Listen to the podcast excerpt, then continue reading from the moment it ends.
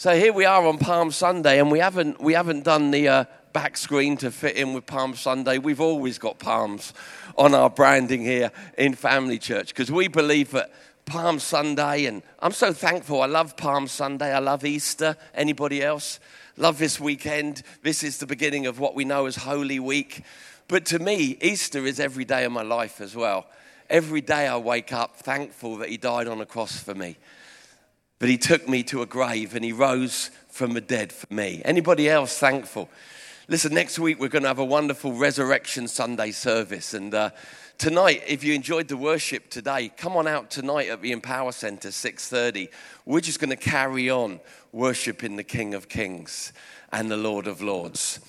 Uh, well, uh, hey, thank you for your prayers the last three weeks. I've been away, as many of you know, I've been out on the road for three weeks. I've been all over England. I've been in, in Wales with the Welsh, and uh, I've been up north with the Northerners, and uh, Stoke-on-Trent with the Stokies. And we just saw God moving. It just seems at the moment that God's just using us as a, a church to light fires in places. And I'm so thankful. A lot of ministry over the last few years seems to have been putting fires out. It's nice to be now lighting fires for God and just seeing people just get on fire for the Lord and see uh, armies of people saved and, and just uh, shown how to lead others to Christ. We're in such an exciting moment and time, aren't we? But here we are. I want to take our time this morning just to firstly welcome everyone again. If you're visiting with us for the first time, really hope you've enjoyed your time with us and stay around afterwards so we can uh, get to know you, say hello. But we're just really thankful that you chose to be with us this Sunday. Now, we're finishing up today a mini series that we've been on. And we've done a lot of series since the beginning of the year, haven't we? And we've never really been this much of a series church. But what's been fun is all across our different congregations, we've got different congregations all over the south of England. We've been talking about, firstly, remember, encounter. Jesus, we want encounters with you. Then we spoke about kairos, that we believe that we're in a God moment, a time where God is moving in a fresh way on the earth. And the last couple of weeks, we've been speaking about pathways. And um, just so thankful. I listened to Stuart's message, but also Paula's from last week. Didn't Paula do a great job? She's not here to clap. She's actually away with 20 young people, so she's going to need a lot of prayer um, and probably a week to recover after being with all those people. But just so thankful for just the men and women that we've got that can bring just such solid truth. Um, in our journey. Now, we've had a great couple of weeks and we've been looking at God's pathways for our lives and the call for us to walk on kingdom pathways. Now, like we said, Palm Sunday is that day in the Christian calendar where we see Jesus come through a gateway. And uh, I, love, I love the story of Jesus entering Jerusalem because you have two categories of people, and we all get to choose which category we stand with. On the left hand side were the religious, and they were saying, Turn it down, turn it down. Not the noise, just the emotion that people were giving.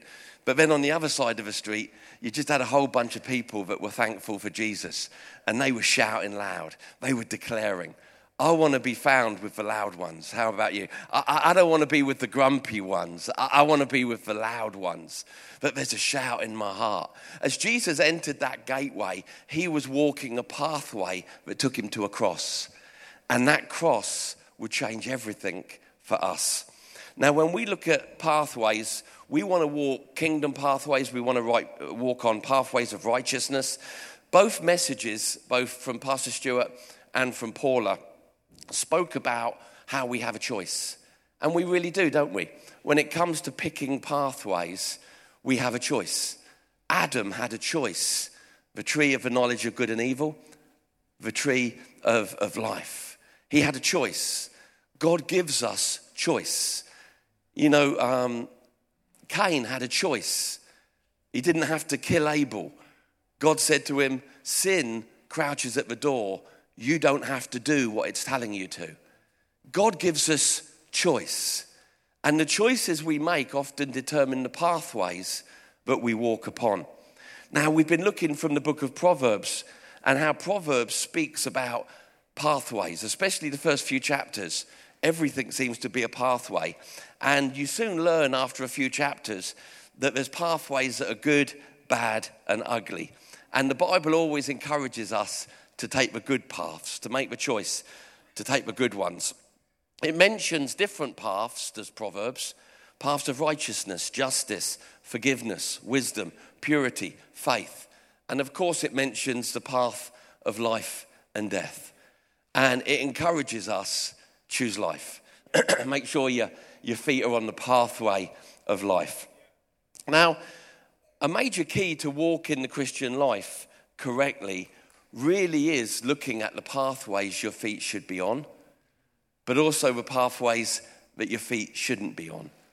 We've all had before salvation moments with our lives. We call those old creation lives.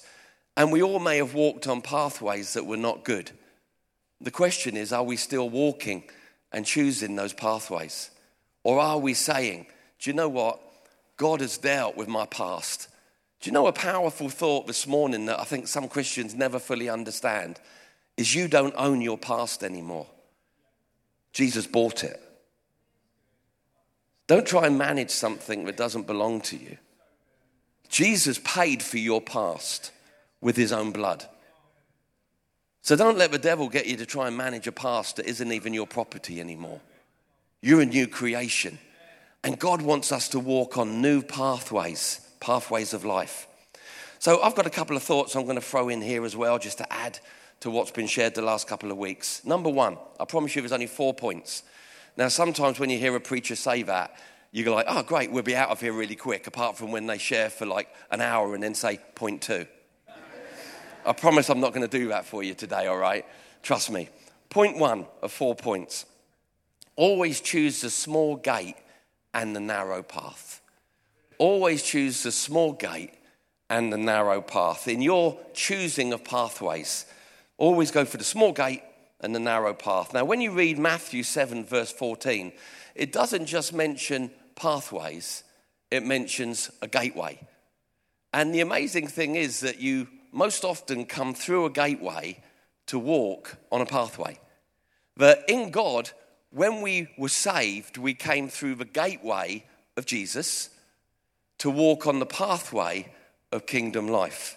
Now, I hope I've got the right verse up here. Yeah, I did, right. Sean's looking at it like, you had troubled me there, Sean. Yeah, I, you were thinking, but I was like, have they just put a verse up there that I got wrong and sent them the wrong one? I didn't. That's good. Now, Matthew 7 14 says, But small is the gate and narrow the road that leads to life, and only a few find it. Anybody found it? Come on, let's stay on it, right? Now, the God walk includes gateways and pathways. In salvation, we come through the gateway of Jesus. Remember, Jesus said he's the shepherd, he's the bread, but also he's the door. Anyone who comes through him can find salvation and will be saved. Now, it's a bit of a narrow door, but it opens up into a large kingdom. It says that you come through like a bottle. The bottle's neck is thin, but then it opens up into true life. That's kingdom life. Now, the God walk will always include gateways and pathways. Now, gateways are sometimes moments of decision or even faith crisis where you choose to believe what God's saying. Those are gateways that suddenly you're living your life, and just like Jacob again, you have a God moment, and you're suddenly confronted that God's got a better life for you, a better way of living for you. But you have a choice to come through that gateway and walk in a new life or reject the gateway and carry on as you were. Now, gateways are moments of decision, sometimes even crisis. Crisis isn't always negative. If you study the word crisis, there's actually a positive to it often as well, because it means a moment where you make a radical decision, a moment where you may be forced, overwhelmed, but you make a radical decision that could change the rest of your life. You know, most of us, or a lot of us in here, had a crisis moment that was brilliant called getting married, right? Right? That was good. You were suddenly in a moment of positive crisis where you said, I don't have to spend my life alone anymore. I can have a helpmate. I can have somebody walking with me. I, I, can, I, can, I can have somebody to do life with. And that was a great moment but then you came through the doorway of marriage onto a life where now you could no longer live like a single person. I know not everybody gets that right, but that's the plan. But everything changes in a moment, a gateway moment. So God gives us a revelation of something. That can be a gateway. But then we come through, we add our faith and say, Yes, I choose to believe that, Lord. But then we walk in a new way because of pathways following gateways. Does that make sense? We walk in obedience then to what God has asked of us. So imagine with me that you're living your life. Suddenly, God, by the Holy Spirit, gives you a revelation of something you never knew. That's really good. That's going to affect your life in a wonderful way. You still have the choice to add faith to what God's saying and enter in to what he says is available, right? It's your choice. It's your choice. But then, when you've come through, you walk the pathway of obedience and understanding. No, everything's changed in my life now. I can't live like I once did. Let me give you an example of this. Let's look at the new creation, the teaching of a new creation. 2 Corinthians 5:17. Suddenly, the Holy Spirit makes you and me aware we're living our lives, and all of a sudden, we read the Bible, and the Holy Spirit brings us to a moment of crisis of faith where all of a sudden we hear and we understand that God has called us to be a new creation, that we don't have to manage an old life. But God's plan was to do away with an old life and give us a brand new life where we were new creations. Okay, Holy Spirit has made us aware, but then we need to say, Will I take a step of faith into what God has shown me is mine to know? You could sit there and go, No, I want to carry on uh, living like an old creation. That, that's your choice. But I hope you'll never do that. But rather, we pass through a gateway Thank you, God, that you've made it available for me to be a new creation. I step into that truth. I step through the gateway of that truth. I say, Yes, you have made me a new creation. I'm now the other side of the gate. I'm living in the revelation God's given me concerning what He did for me at the cross. But now there's a pathway. Now that I know I'm a new creation, I've got to walk like a new creation. It's not good enough to come through a gateway and say, I'm a new creation, old things have passed away, behold, all things are new, old has gone, new has come, and then live like the old creation used to live. The pathway isn't matching the gateway. So when the Holy Spirit makes us aware, because it's the Holy Spirit who always inspires faith, you didn't manufacture your own faith to get saved. The Holy Spirit gave you faith to believe Jesus was Savior. You entered into it, came through the gateway. Now you walk the pathway of someone who's saved. Amen. So we've got to choose the little gateways, the ones that are God gateways, and walk the pathways that go with the gateway that we've chosen. Nobody confused? the second point, number two, is make straight paths. The Bible encourages us not to allow wonky paths in our lives anymore, not crooked ones. Now, what do crooked paths symbolize? A bit of ducking and dealing, a bit of, bit of deception, a little bit of walking straight with God this way and then just bending our own way for a bit. If you visualize a crooked path, it would be a windy path that takes you a long time to get where you want to go. But the Bible said that crooked paths are not the pathways of those who have come through the gateway of salvation. Our pathways should become less crooked, not more crooked. If you see a Christian living worse morally, he's kind of got his wrong compass bearing. if you see a Christian getting more violent, Uh, getting more of a temp, he's kind of on a pathway that doesn't match the gateway he's come through. No, we live a life of daily yielding and obedience. God, thank you that your Holy Spirit now in me helps me not to walk on crooked pathways, but to actually make any pathways that may be crooked in my life in any way straight ones. Now, I had a very active pre salvation life. Anybody else? Boy, my pathways looked like the old junctions at Birmingham called Spaghetti Junction, where you had roads bending all over the place. You didn't know where one started and one stopped. It was just a series of crooked, um, confused paths. But I'm so thankful that's not my testimony now. Because little by little, as I've been walking with Jesus, He's been taking the crooked pathways and making them straight ones to His glory. so, what I'm saying is, if you're walking with Jesus, your, your, your pathway shouldn't be becoming more crooked, but more straight. Now, this was again the experience of Zacchaeus, wasn't it? When Zacchaeus had a gateway moment with Jesus, he suddenly realized Jesus was the Christ the very next thing he did was address wrong pathways in his life. All of a sudden, Jesus is sitting there eating with him. He's encountered Jesus. He's had a gateway moment with Jesus. The next thing he starts to do is reconstruct the paths of his life. All of a sudden, he starts shouting, I'm going to give back what I've stolen. I've been a crook. I've been a con man. I've robbed people. I've stolen. I'm, I'm going to, I'm going to give back. I'm even going to give back more all of a sudden there's this huge reconstruction of roadways in Zacchaeus' life, all because of a gate that he walked through called meeting Jesus, encountering Jesus. Now, I also think of a message of John the Baptist. Remember, John the Baptist was the pre runner to Jesus, wasn't he? He was the cousin of Jesus, and he came announcing that Jesus was coming. He was that crazy guy in the New Testament that um, had uh, locust legs in his beard um, and he ate honey and he was a bit of a wild man. Bit of a wild man he was. And he came with a message that said to the people of Israel, Jesus is coming. And he was actually not bringing his own message, he was referring to something the prophet Isaiah had said in Isaiah 40, verse 3.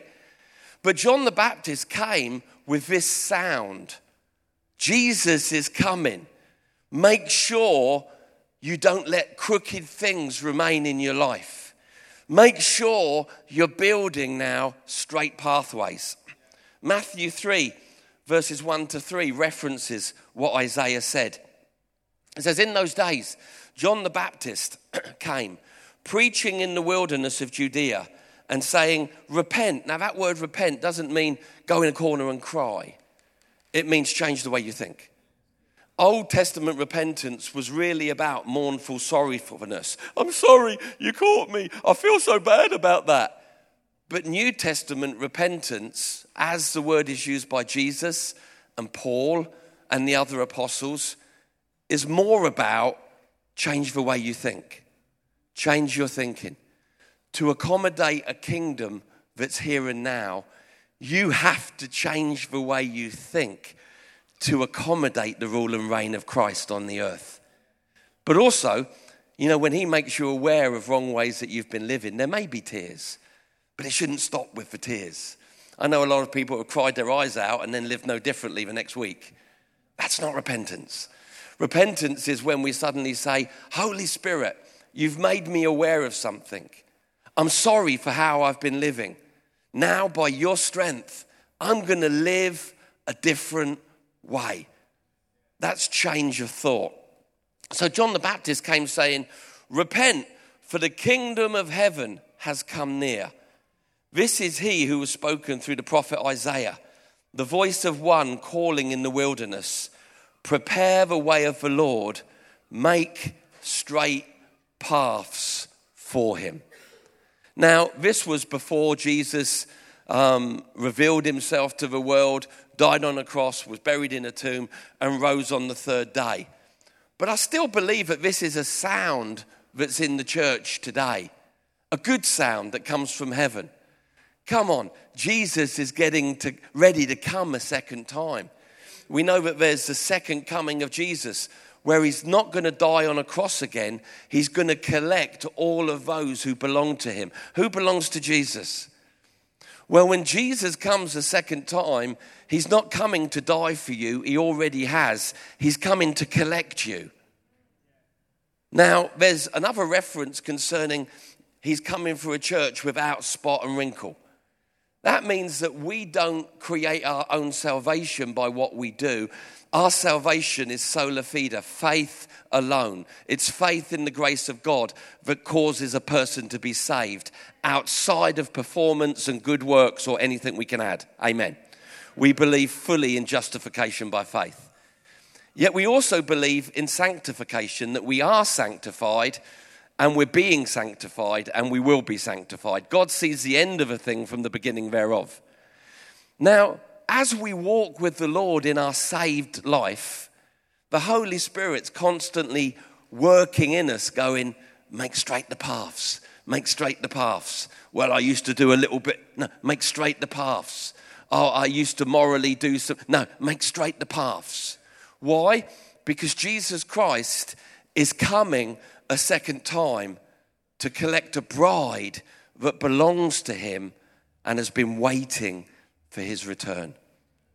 Listen, don't let anything in this life take away the excitement that Jesus Christ is coming back for you.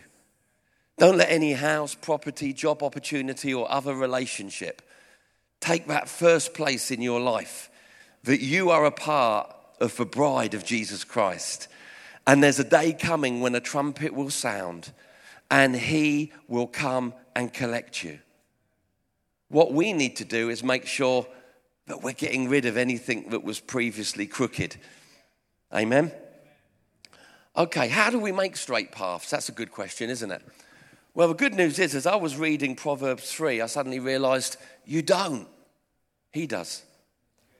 When we do three things, the Bible promises he will make our paths straight. Isn't that awesome?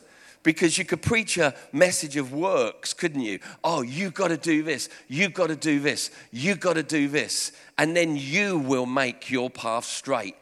Where actually, Proverbs says if we do three simple things, relational things, He will make our paths straight. Let's look at what these three things are. Proverbs 3, verses um, 5 to 6. Trust in the Lord with all your heart. Lean not to your own understanding. In all your ways, acknowledge, submit to Him, and He will make your paths straight. Who's going to make your path straight? He's going to make your path straight. But straight paths are the consequence of doing three things that the Lord has asked us to do. Number one, trust. Trust. If you want straight pathways, you have to live a life of wholehearted trust. Trust in the Lord with all your heart, not some of your heart. Boy, we've all done that, right? Where we've said, Lord, you can have my heart, this bit, this bit, not that bit, not this bit, this bit, half of this bit, and a portion of this bit. God says, Well, if you only give me bits of your heart, I can only bless bits of your heart.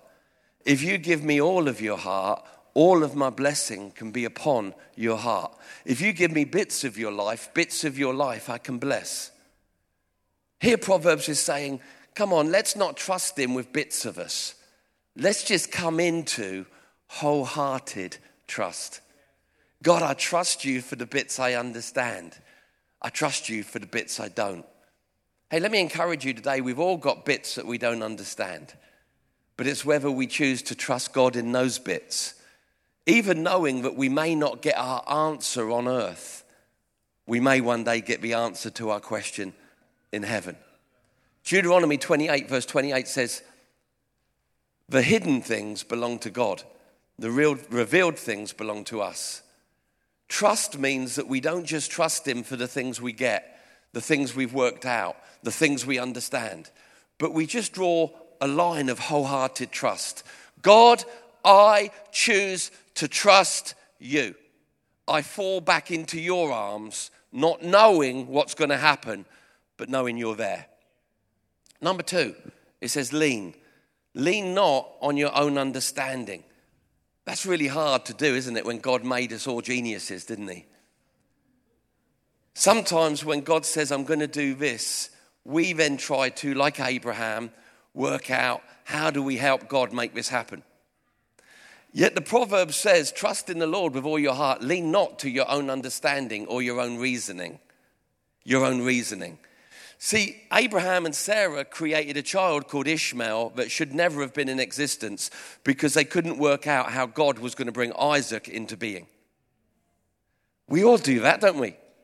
God gives us a promise, He gives us a dream, the Holy Spirit awakens something, and then we step in and we go, All right, how am I going to help God out with this one? Hey, newsflash if God needs your help, He'll ask for it. If he's not asking, he doesn't want it because normally what we get involved in, we ruin. That's why God didn't include us in our salvation. He did it between him and his son and brought us in to something that was perfect. Trust in the Lord with all your heart. Lean not to your own understanding. Well, if I was God, I'd do this. You're not. He sees everything. You see partial glimpses. You see single threads of your involvement he sees a thousand other people involved in what he's doing with you. God is playing chess. You see the one piece. Trust in the Lord with all your heart, even when you don't understand what's going on. Lean not to your own understanding. God didn't say be reasonable, He said be obedient and faithful. Just do what He's asking you to do. And number three, acknowledge Him again in all of your ways. Acknowledge Him in all your ways. Again, not some of your ways, not the ways that you want Him to, but not the ones you don't want Him to. No hidden sections in our life. Every morning, we should all have a simple prayer God, I commit all my ways to you, and I acknowledge your wisdom and your will in all the ways of my life whether that's business ways, relational ways, family ways, raising children ways, marriage ways, all of my ways, I acknowledge you and your truth. Now, the Bible promises if you do those three things, He will make your paths straight. All right, time's nearly gone. The next two are real quick, so don't worry. Number three, somebody say number three. it's good to have a lamp. It's good to have a lamp. Anybody already gone to the verse that I'm going to share? Yeah, right. It's easier to stay on the right path if you have a lamp. Have you ever gone camping, been in a tent, suddenly in the middle of the night needed a pee? Anybody? And thought, oh no, the toilet block's over there. And you have to make your way. Well, you can make your way. There's other things you could do, but, but you, you need to make your way from your tent to the toilet block. And there's guide ropes that you're tripping over, there's r- rocks that you're kicking. You accidentally kick someone in the head as you go past their tent. Um, if you try and do that without a lamp, you can get hurt and you can hurt others. The good news is, God has given us a lamp so that when it seems dark, when it seems confusing, we're not without light and we can see the way forward clearly. Obviously, the verse I'm going to refer to is uh, Psalms 119, verse 105. His word is a lamp unto my feet and a light to my path.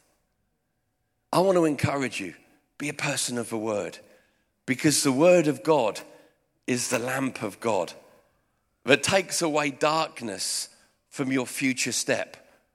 Now, the problem is, we want God to like floodlight the whole walk. You know, this is me here, this is me when I'm dead and I'm in heaven with you, God. But He normally illuminates the next step. It's like those old disco floors. Anybody like me old enough to remember those disco floors? When you stepped on them, they lit up? Yeah, it's just me, right? Yeah, I believe that.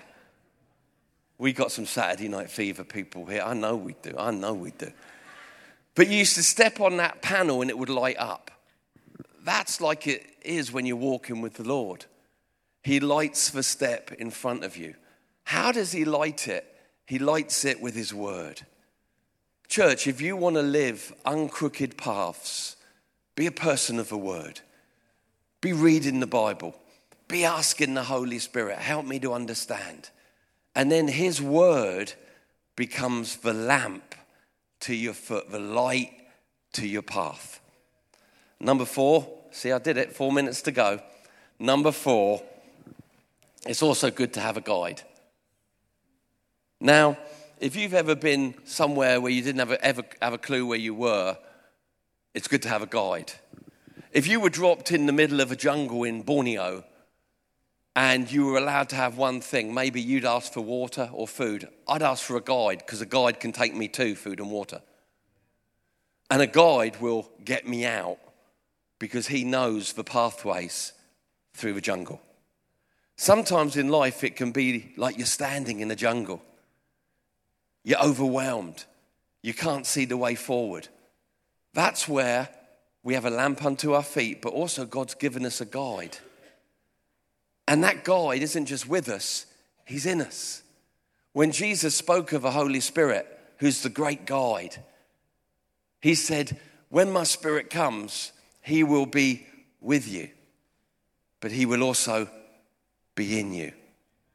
So live in the word, have a light turned on, but also acknowledge the guide. God doesn't want you to do it your way, He wants you to do it Yahweh. He wants you to do it His way. Too many people are kind of ending their days singing that famous Sinatra song, I Did It My Way. Yeah, but what did you achieve? Did you live the life you could have? I don't want to live it my way. I want to live it Yahweh. I want His way. I want to know the guiding of His Spirit of how I live out this life of 70, 80, 90, 100 years, however the Lord's given me. I, I want a life that's led by His Spirit. Now, it says in John 16, verse 13, when the Spirit of truth comes, He will guide you into everything that's true. We all love Psalm 23, don't we? Because it speaks of the relationship of the shepherd and the sheep. We're the sheep, he's the shepherd. But it speaks of us as his sheep being led to green pastures, still waters. Who's the one who leads us? It's the Holy Spirit. You see, when we became born again, God came to live in us. It wasn't mental assent behavior modification. God saved our lives, made our lives holy and able to hold Him.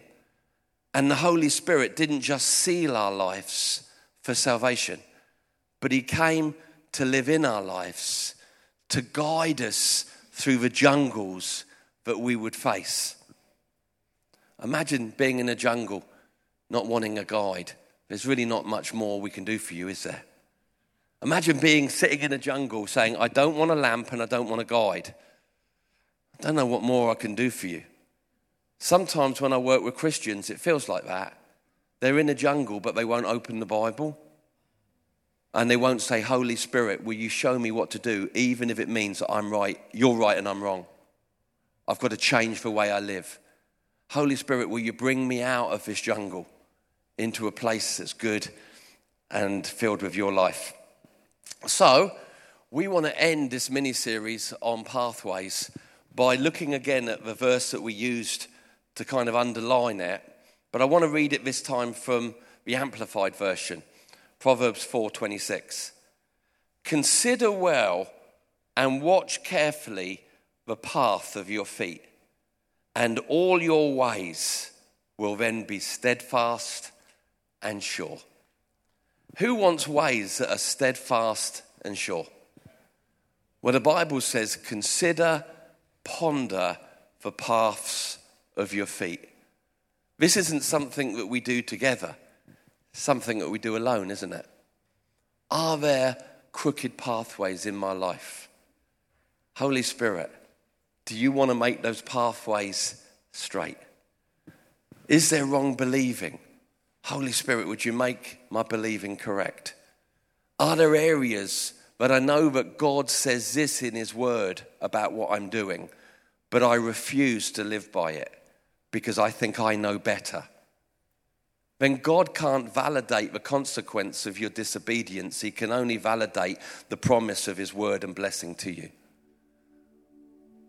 We come through a gateway called Jesus and we find ourselves in a brand new place of being a Christian, a follower of Christ.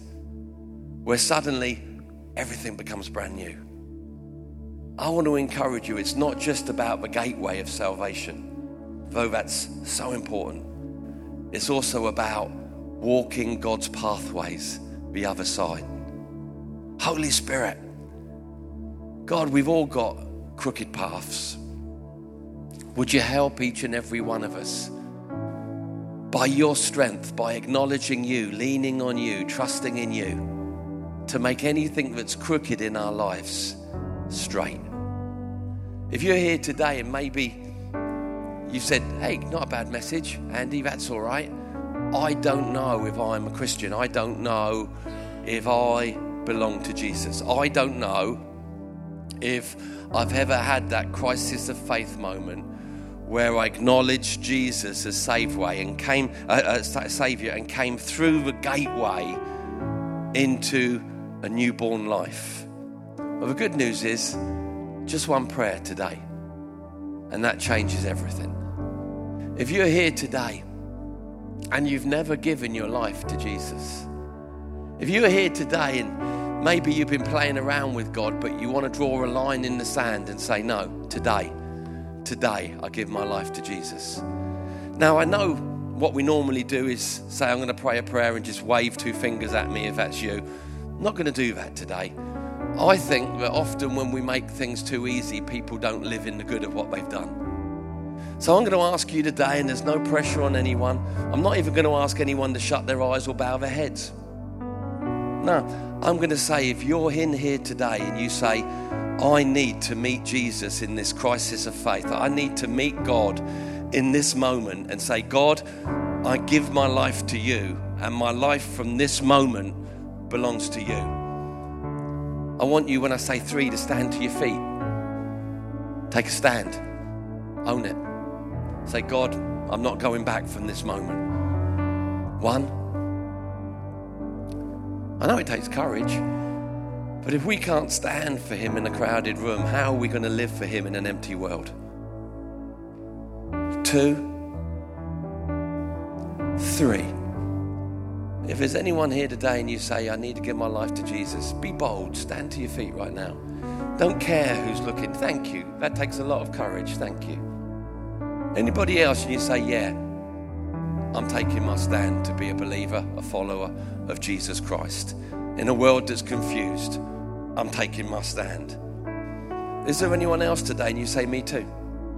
I want to give my life to Jesus. I mean business. I'm not playing at this. I mean Jesus. Maybe you need to think about it some more. Come back next week and then you'll take your stand. But we will always give opportunity in family church for a person to say, Jesus, become my Lord and my Savior. Just going to wait one more moment. Don't worry about the people you've come with, they can't save you. Don't listen to pride. Pride's not your friend. God is here to do business with you. Just going to wait one moment, and then we're going to pray. Father, I thank you today for this young lady. I pray that this moment of boldness and courage would reroute and change the direction of her life. Holy Spirit, would you fill her now with your presence and your power and make all things new? Father, I pray for those who may be in a valley of decision. But Holy Spirit, you would continue to speak into their hearts words that take them in your direction. Amen, amen, amen. You can be seated. Amen. Hey, if you're here, if you're here today and you'd like somebody to meet with you and pray with you, maybe talk a little bit more about what is it to be saved, born again. We've got a banner at the back and it says best decision ever just want to encourage you just to make your way there, and there's somebody there who will also pray a prayer of salvation with you because we want to make it as easy as possible for every person to find Jesus and to walk with him. You're doing good, church.